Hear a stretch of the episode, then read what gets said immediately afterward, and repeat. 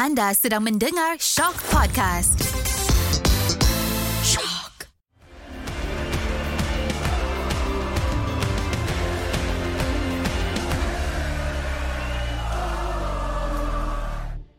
Assalamualaikum dan salam sejahtera kepada semua peminat bola sepak Malaysia. Sekali lagi kita bertemu dalam Ultra Squatchy. Maaf sebab mungkin sedikit lambat tapi kami tetap ada. Kami tak pernah hilang. Hari ini kita akan terus bawakan isu-isu dan juga topik-topik yang best berkenaan bola sepak Malaysia. Seperti biasa semuanya berkaitan bola sepak Malaysia. Tak kira pasal liga ke, pasal squad Malaysia ke, semualah kita nak cover. Seperti biasa aku ditemani oleh Karam peminat Negeri Sembilan. Ya, yeah, apa khabar semua? Zam, okey Zam eh? Okey, tapi dengan khabar kau macam kurang sihat sikit. Ah, kurang sihat tapi demi Ultra Squatchy aku gagahkan juga. Mantap. tapi ha, hari ni sebenarnya ada special sikit. Ah, special sikit sebab biasa kita berdua, kita berduet. Tapi hari ni kita ada tetamu first time dalam Ultra Squatchy. Kita ada seorang tetamu yang sangat istimewa untuk berbincang dengan kita hari ni. Alright, siapa ni? Makwa ke? Ah, bukan. Ni seorang wartawan sukan yang aku follow dekat Twitter Okay. dan aku suka dia punya, dia punya insights, dia punya coverage semua. Uh, so kita perkenalkan wartawan sukan kita K Rajan.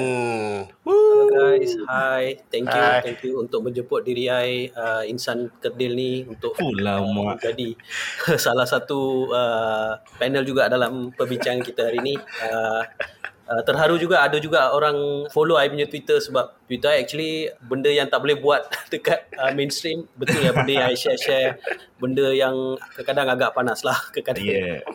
tembak macam tu je. Banyak jugalah kena kena benda yang tak boleh simpan kita tembak dekat Twitter. So bagus jugalah. Ada juga ada juga hasilnya. Ada orang nampak benda kita buat kat Twitter.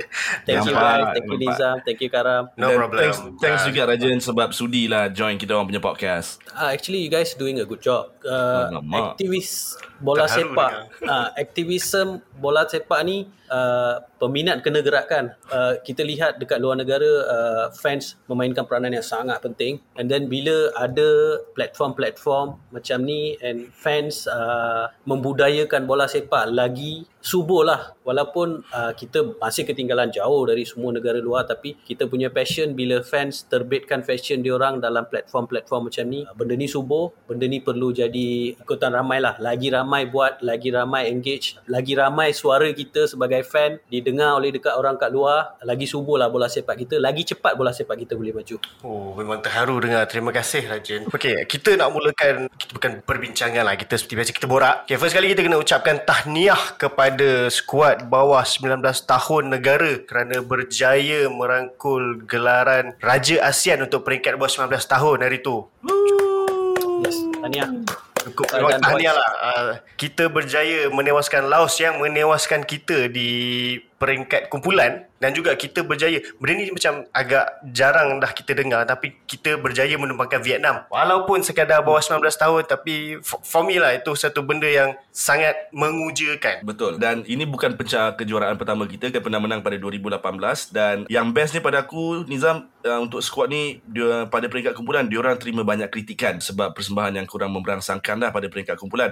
Dan aku rasa Rajan ada cakap juga yang uh, ketika tewas dengan Laos 1-0 uh, kita menang dengan Timur Leste 4-3 so persembahan skuad bawah 19 tahun negara ni bukan berada pada tahap terbaik tapi Yes. entah apa yang dikatakan oleh Hasan Sazali Waras pada peringkat separuh akhir tu tiba-tiba kita berjaya kalahkan Vietnam 3-0 dan seterusnya menang 2-0 ke atas Laos. Uh, itu pencapaian yang aku rasa bagus, baik. So Rajan, kalau boleh kita orang nak tanya sikit apa pendapat you dengan uh, kemenangan ni oleh skuad bawah 19 tahun negara? uh, sharing lah untuk share benda ni Coach Hassan ni I kenal dari sejak saya first jadi reporter sukan which is masa tu dia BJSS assistant coach dengan coach uh, Dato' Ong Kim Swee so dia ada benda yang dia boleh buat dia ada belajar with the best I think the best man motivator yang pernah ada dalam uh, negara kita Dato' Ong Kim Swee Uh-huh. So definitely dia ada ikutlah yelah you have that guy yang boleh turn things around dekat Gelora Bung Karno masa 2011 SEA Games so dia ada benda yang berjaya dia bawa memang kita lihat overall dalam group stage uh, personally saya tak gembira persembahan secondary saya more concern dengan negara lain dah mula kejar Uh-huh. This have been always satu concern saya. Saya ada bincang dengan coach uh, Brad Maloney dengan coach Kim Swee. Every time mereka share eh diorang dah kejar diorang dah invest diorang dah invest. So bila kita lihat persembahan peringkat kumpulan nampak diorang dah kejar kita tapi coach Hassan manage to rotate the players. Nampak pengalaman dia dengan age group teams nampak sangat dalam kempen kali ni dia rotate player apa dalam peringkat kumpulan main tournament ni uh, tournament berbentuk carnival ni macam World Cup ni it's all about player management. Mm. and I tak tahu macam mana coach berjaya keep all the legs fresh. Bila perlawanan yang kita perlu menang kita menang. Mm. kita kalah dengan Laos memang tak mengembirakan. Mm. se football purist kita semua pun rasa macam mana kita boleh kalah, kalah dengan Laos. Tapi immediate respond menang 3-0 dengan Vietnam benda yang amat positif. Kita punya tactical that game menjadi eh. Vietnam mm. couldn't do anything pada kita. So diorang ineffective. They did everything kita berjaya and kita nampak relax that game eh. I pun terperanjat juga eh. Macam mana diorang ni boleh macam ni?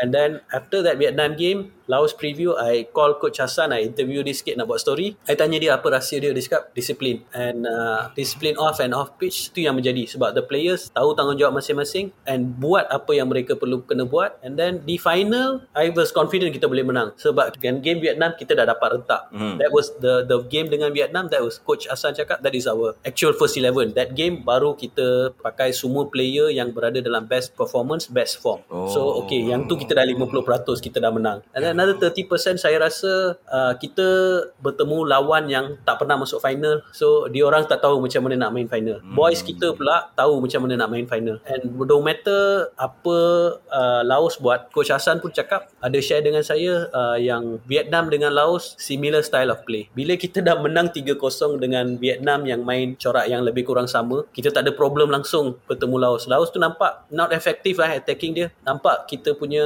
boys tahu apa yang perlu dibuat buat kita ada clear cut few chances we took the chances kita main counter attack 100% berjaya. Hmm. so kita ada kelebihan dari segi mentally we know how to play a final. It was a perfect final lah for me. Uh-huh. I tengok game tu I dah tahu kita confirm menang.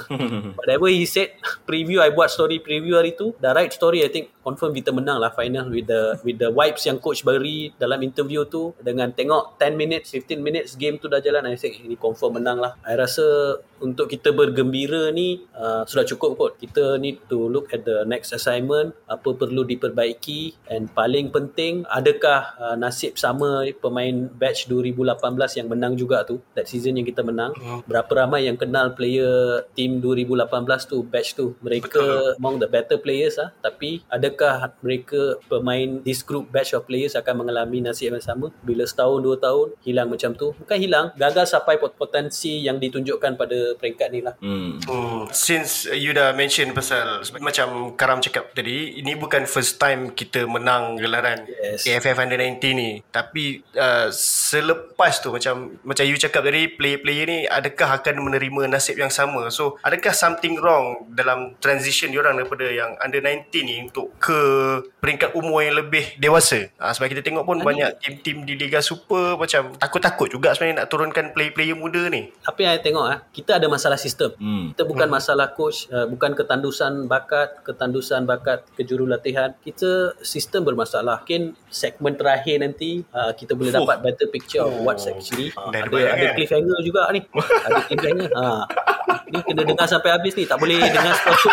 Ha dah tak ada alasan dah. Dah dengar ni kena dengar sampai habis. Sampai end of the session. Sebab this is not the only batch lah. kita ada batch uh, coach uh, Bala Chandra under 16 dulu pun ada tinggal 2-3 sekerat je yang main. Padahal itu team yang terbaik kita pernah ada. Hmm. uh, kalau kita compare all the national team age group itulah satu-satu team kita yang satu langkah nak masuk final. Kita masuk that quarter final kalau tak silap quarter final kita beat Australia. Kita leading satu game tu 1-0 tapi kita kalah 2-1 kalau kita menang game tu kita dah main Piala Dunia bola sepak warna bola sepak kita senario bola sepak kita akan totally have changed kalau benda tu menjadi listen until the end. So ada okay. ada benda menarik menunggu. Ha, okay.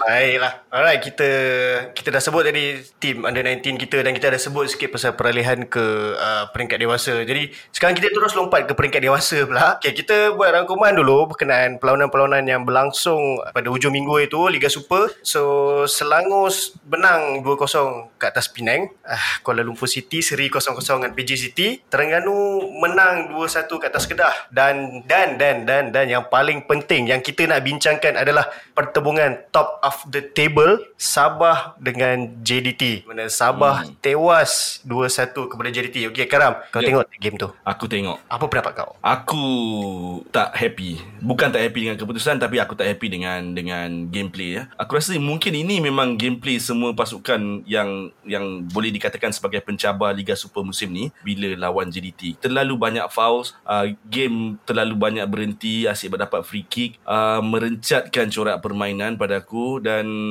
aku sangat tak happy lah dan aku rasa benda yang sama juga berlaku ketika JDT mengalahkan Negeri Sembilan di Paroi sebelum ni. Uh, memang game banyak berhenti, terlalu banyak foul. Uh, aku tak tahu kenapa. Uh, aku sangat tak happy dengan corak permainan macam tu. Sebab, yelah kau tak, kau lebih banyak tengok player dirawat daripada uh, player beraksi sama sendiri. Jadi itu aku tak suka. Tapi atmosphere menang. Stadium Yes, yes, yes. penuh. Mem- atmosphere memang menang. Aku rasa, tak silap aku ada satu video aku nampak Johan Raja lah. Johan pun ada. Johan pun ada. Ya, betul. Ha. Betul. Dia sokong. Sabah lagi. Macam mana dia dekat sana pun tak tahu. tak tahu. Dia punya excitement sampai I pernah cover game uh, Kelantan The Red Warriors. Aha. Uh, nampak dia punya passion macam tu tau. Passion of Kelantan fans ah is something that I belum pernah tengok lagi. Lepas sekarang zaman ke zaman kemerosotan dia orang, Aha. zaman kegemilangan dia orang, stadium dia orang, dia punya vibes, dia punya aura dia, dia punya vibration dia, game kat Sabah tu I nampak. So it's very promising. Sebelum game tiket dah habis, orang beratur jual tiket Yeah. sanggup beratur very positif lah very very positif for Sabah uh, tapi game lawan negeri uh, game negeri Sembilan pun masa negeri Sembilan lawan JDT pun macam ni juga ada Betul. vibes so uh, it's us against them kind of mentality going Yes. on so positif merapatkan saf peminat bola sepak uh, memang memang dah nampak lah tapi uh, apa yang fans Kelantan bawa dulu tu belum boleh ditandingi lagi apa-apa pun football cannot exist without the fans kan tapi Hmm. Yes. bila benda-benda macam ni berlaku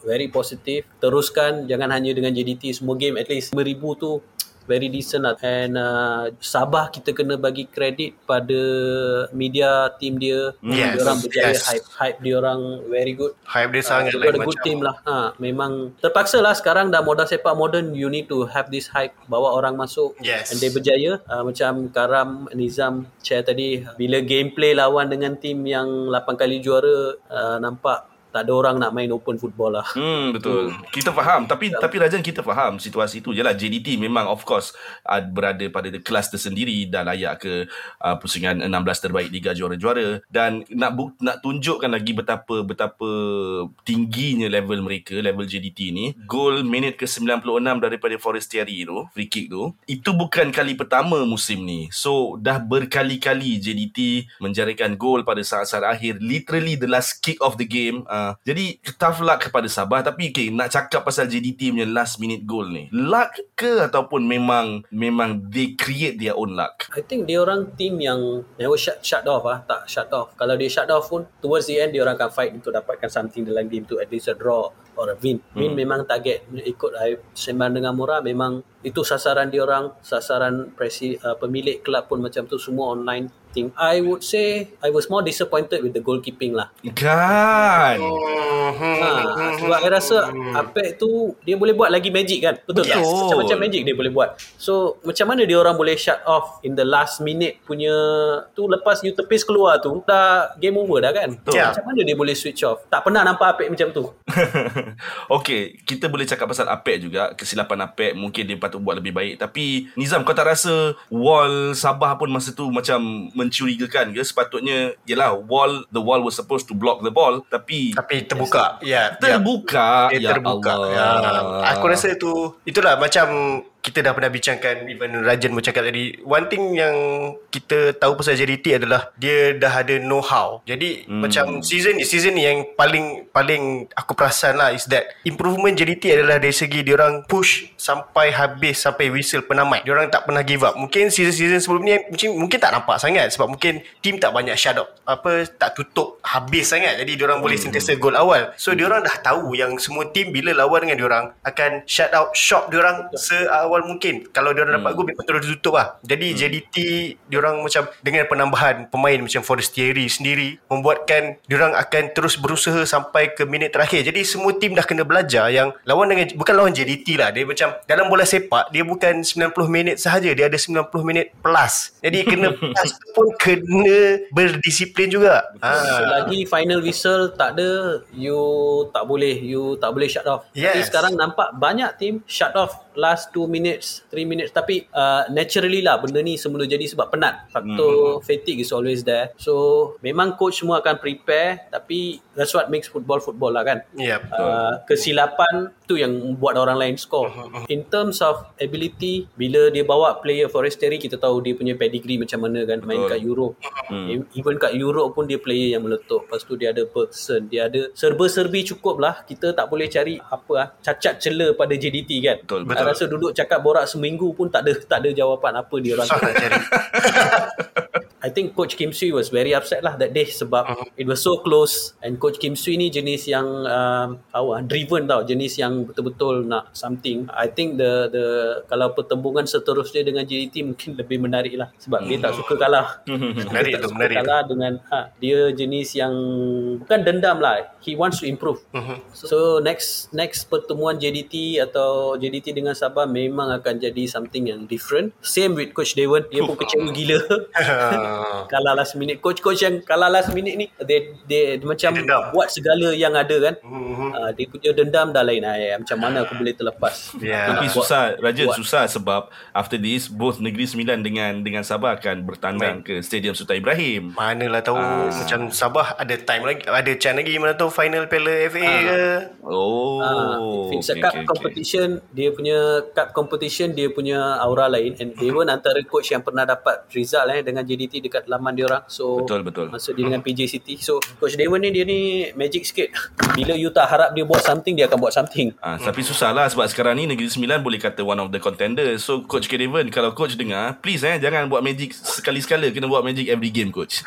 Itulah dia Magic Magic dekat M-League ni tak konsisten Itu yang masalah coach-coach dekat Malaysia Ah. dengan M-League ni Tak pernah konsisten Kita tengah bercakap pasal liga ni kan. Uh, so kita nak masuk ke topik yang main dia sebenarnya. Uh, sekarang kita dah dengar-dengar even dah ada perkhabaran katanya hari Rabu ni akan announce. Dikatakan akan ada rombakan kepada Liga Malaysia. Uh, sebab uh, apa yang apa yang setakat ni saya dah dengar uh, satu akan ada penambahan tim di mana hmm. daripada 12 pasukan di Liga Super akan ditambah jadi 18 pasukan tapi selain tu macam agak tak tak jelas lagi lah jadi mungkin uh, okay first nak tanya Karam dulu lah Karam Okay.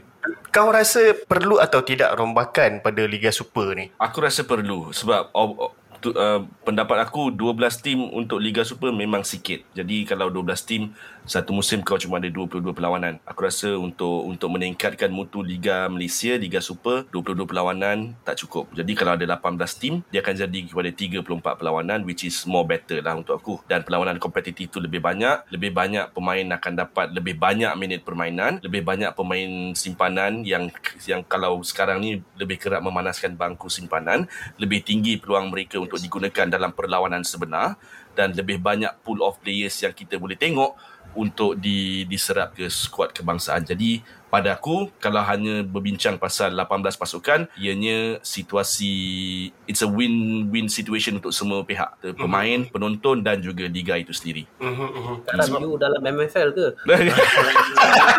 Idea ni nampak macam jadi dia orang punya uh, apa tu batu asas.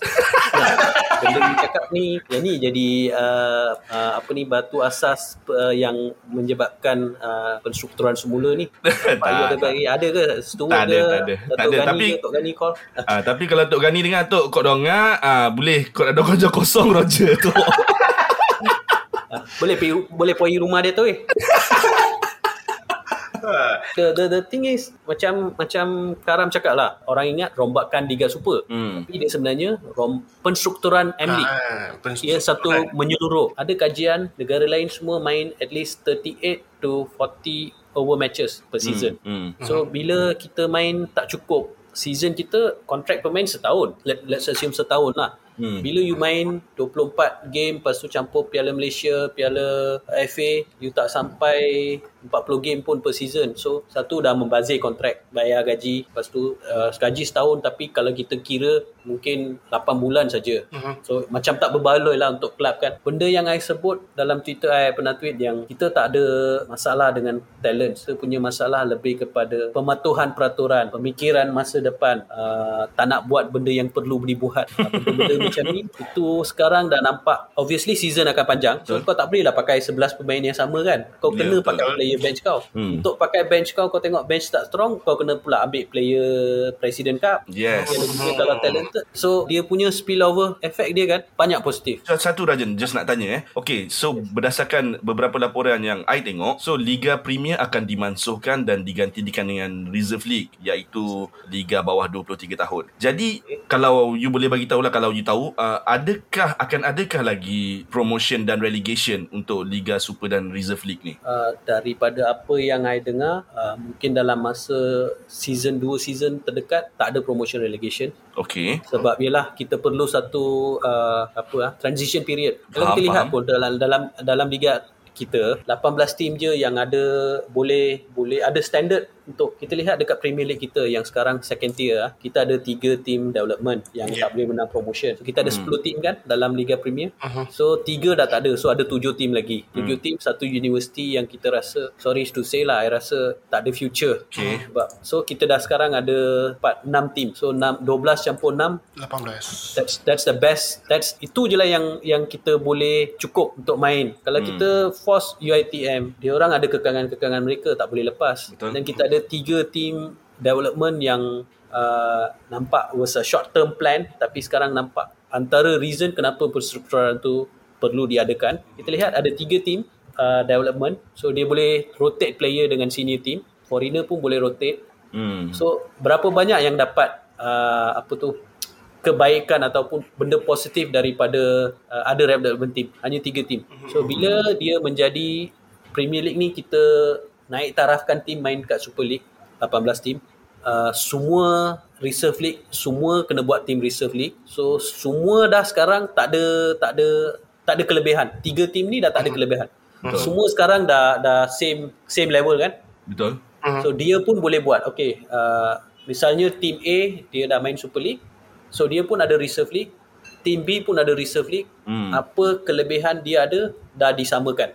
Yes. So itu antara benda positif lah. Kita sebab kita sentiasa kita dah cakap kan. Eh kenapa JDT dia boleh naikkan player, turunkan player. Kenapa Hmm, Selangor hmm, boleh naikkan player. Oh kenapa Terengganu boleh tukar import. So sekarang semua dah tak boleh buat kan? Eh tak, semua dah boleh buat. Semua boleh buat. Ya, ha, semua boleh buat. Ha, sekarang yang bergantung you ada kemampuan tak nak buat tu. Ah yes, itu soalan yang yang paling penting sebenarnya sebab Ha. semua tim yang ada development team semua ni dan sebab kita tengok dalam Liga Malaysia pun ada masalah-masalah yang sering berlaku terutamanya melibatkan kewangan. Jadi macam sebab sekarang pun dengar macam ura-ura kata mungkin akan start season depan benda ni. Adakah hmm. semua tim memang dah bersedia untuk benda ni sebab bila nak kena ada reserve apa reserve team apa semua mungkin akan menyebabkan penambahan pemain. Jadi lagi banyak duit nak kena keluarkan. Adakah tim-tim Malaysia ni dah ready ke benda ni? Itu antara benda yang I bangkitkan sebab sekarang senior team, reserve, uh, piala player, piala presiden. So empat Ya. team. Hmm. So tapi kalau kita lihat betul-betul uh, ikut penjelasan yang I dapat lah uh, mungkin lepas hari Rabu nanti lebih lebih clear Lebih picture. Ah, so uh, under 21 akan jadi under 23. Okay. So uh, under player yang under 19 sekarang ni akan jadi under uh, 21. So, mm-hmm. Right. Under 19 akan jadi 21. So tinggal piala belia je lah yang muda sikit. Yang tu pun uh, berapa kos piala belia. Player gaji tak sampai 5,000 kot. Kalau Betul. piala belia kan. Tak sampai. Ha. Sebab dia first step. So bukan ke lebih murah uh, untuk buat tim piala belia daripada you nak buat tim development. Sebab development Hmm, you nak ambil yes, uh, player player yang mungkin you nak ambil foreigner dua orang ke you nak ambil uh, satu team full setup yang nak boleh men-challenge untuk the first 11 senior team kan. Hmm. So cost dia kalau kita lihat betul-betul cost setup a piala belia definitely lagi murah daripada you nak buat satu development team ataupun kita paksa semua 18 team ni ah you buat team development so semua ada Terengganu 2 semua Negeri Sembilan 2 Johor 2 Penang 2 Pahang 2 instead daripada benda tu kita selaraskan second tier. Tapi kita uh, fokus on under 19 under 17 kita under 17 pula. Piala Belia kita mudahkan lagi cost efektif lah. I rasa benda ni yang menjadi uh, uh, dapat sokongan daripada all the stakeholders lah, all the clubs. Hmm. Tapi uh, okay sebab kita dah sebut pasal Liga Super kemudian Liga Premier tak ada digantikan dengan Reserve League. Jadi apa nasib yang apa macam mana nasib dengan Liga M3 ke bawah sebab artinya sekarang sebab sebenarnya sekarang pun diorang macam kebanyakan tim Liga M3 ni susah juga nak naik ke Liga Premier. Jadi macam sekarang lagi macam tak nampak ke mana diorang nak pergi akan stuck kat situ saja. Uh, betul Nizam. It's, it's because kita tahu kualiti M3 ke Premier League pun dah jauh sangat. Sangat jauh, sangat jauh, betul, Sangat sangat jauh. So mungkin ada keperluan uh, kalau kita lihat Korea K-League ah dia pernah ada semi pro tau. Hmm. Dia punya second tier third tier ke ada semi pro. So dia akan menjadi satu stepping stone untuk player kalau you bagus you boleh turn full pro. Mm-hmm. Tapi team operate as a semi pro uh, kalau ada pemain professional boleh dia pakai part timer pun boleh. So mungkin M3 uh, dia punya stepping stone bila kita ada second second atau third tier yang semi pro. Sebab hmm. kita dah nampak dah dua season M3 ni jauh lah daripada level professional. ya. Hmm. Ah, tak salahkan dia orang sebab memang dia orang tak ada kesediaan. Hmm. Kalau buat club licensing memang dia orang tak akan dapat sebab tak ada stadium, Betul. uh, gaji, transport, this and that Hmm. memang tak sampai piawaian untuk mendapat license main dekat M League. So solution dia nampak untuk buat satu semi pro league untuk dia orang. Kalau benda ni buat betul-betul, memang membuka ruang, memang boleh merevolusikan bola sepak kita, uh, boleh membudayakan bola sepak kita. Uh, orang kat luar boleh join sebab sekarang dah ada ruang untuk naik atas. Walaupun hmm. jauh, mungkin I jangka lah, maybe even the next two season pun mungkin banyak benda uh, apa tu untuk settle down kan. Uh-huh. Uh, yang yang bila dia dah settle down benda ni sememangnya akan menjadi positif kita dah ada from apa yang I dapat lihat daripada sources benda ni very positif lah bila I tengok eh dia bukan berdasarkan satu liga luar negara dia penggabungan daripada beberapa aspek liga-liga di luar negara and betul-betul kajian mendalam lah kali ni Hmm, itu yang kita nak dengar. Kajian mendalam tu yang kita nak dengar. ah statistik data yang saya tengok very promising tapi berbalik kepada isu uh, liga kita problem dekat M League Hmm. sistem kita whatever sistem kita buat bila tak ada pematuhan macam every season kita nampak tak bayar gaji on time. Macam mana kita nak selesaikan? Ha, sebab pe, pe, yang men- menimbulkan persoalan I buat artikel bukan mengkritik uh, idea untuk merombak. I mengkritik ahli-ahli dalam liga kita member-member dalam liga kita yang tak mencapai piawaian yang diperlukan Okey Rajan macam you cakap tadi sistem liga kita masalah. Okey selain daripada selain daripada uh, tak bayar gaji, selain daripada tak cuba untuk engage dengan fans, apa lagi masalah yang ada dalam liga Malaysia ni untuk kita baiki supaya uh, rombakan semula liga Malaysia ni boleh menghasilkan uh, keputusan yang amat-amat positif.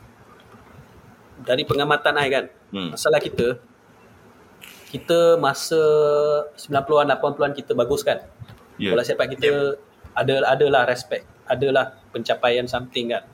So sekarang orang-orang yang kebanyakan orang yang masih menguruskan bola sepak kita adalah orang daripada zaman tu. Okey. so mereka macam eh kita buat benda ni berjaya apa dulu. Hmm. Yalah bang awak buat benda tu berjaya lah uncle. Tapi sekarang zaman dah lain Hmm. So you kena kita tu je kita kita seiring je kita even di depan South Korea kita di depan Jepun tapi mereka tentiata bergerak dah bergerak hmm. and then kita kita masih pegang pada sistem bola sepak kita sistem kenegerian sistem FA yang bertahun masih tak ada padang latihan infrastructure Hmm. totally zero uh, susah memang susah untuk untuk kita nak harapkan tim bina tapi carilah jalan you pergi jumpa stadium board negeri masing-masing majlis sukan negeri masing-masing jumpa uh, you punya uh, mayor you jumpa kenalah usaha you tak boleh harapkan benda jatuh you punya Ya, betul. Betul tu. macam tu depan kan you you kena cari jalan hmm. okay I nak share something very benda yang gembira lah 15 tahun jadi reporter ni I dengar ni I was so happy Hmm. hmm. Kedah dia orang kat stadium ada buat booth makanan by kedai Betul. affiliate. Ada. No. Yes, ada. You you kena sekarang kita tak boleh fikir sebagai kita mentadbir satu pasukan bola sepak. Itu bukan kerja kelab lagi. Hmm. Kerja kelab revenue generation, Betul. Tu. fans engagement, Sangat setuju. uh, merchandising, Yes. getting sponsorship, Yes. uh, JV dengan maybe sekolah sukan, maybe dengan majlis sukan negeri. Itu kerja you. Bila I dengar Kedah, dia punya CEO buat kerja. I respect the guy. Even CEO Terengganu lah the, the last one. These are the people who kita perlu dalam bola sepak kita. Kita ada ramai orang macam ni. Tapi bila uncle-uncle, pakcik-pakcik yang duduk dalam bantu dia cakap, eh, kita aku dulu boleh bawa tim aku juara 5-6 kali. Ya, betul, you boleh. Tapi sekarang you bagi buat benda yang sama, you takkan dapat hasil yang sama. Kebanyakan tim still managing the football team instead of managing the club. Yes. Bila bila kita tak engage, kita tak Okay, kat- you you orang both of you guys go to stadium kan? Betul. You bawa beli tiket. Selain tu you ada dalam poket 200. Beli burger, air, maybe uh, baju basah untuk hujan tu, Hmm. raincoat. So ni semua you dah bersedia untuk beli tau. You Hmm. you you ada keperluan untuk beli. Tapi you nak beli tapi tak ada pula kedai kat situ. Hmm. Ah, yes, Salah yes. siapa?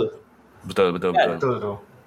I've been to Europe tengok Bayern Munich memang semua dah sedia ada you just mesti orang pakai lah kita pergi stadium orang yang pergi stadium tahulah Dia tahu nak, Ah, nak beli apa betul, nak. Ya, hujan, betul, betul. betul. Ha. ah, apa benda ni kena bawa payung payung uh, safety tak bagi pula masuk Hmm, raincoat lah. kena kena jual baju hujan Hmm. baju hujan mesti semua beli hari tu kalau nak hujan you jual payung uh, jual baju hujan I rasa habis sold out you Confirm. jual RM10 pun orang sanggup beli sebab Betul. terdesak tapi janganlah Yahudi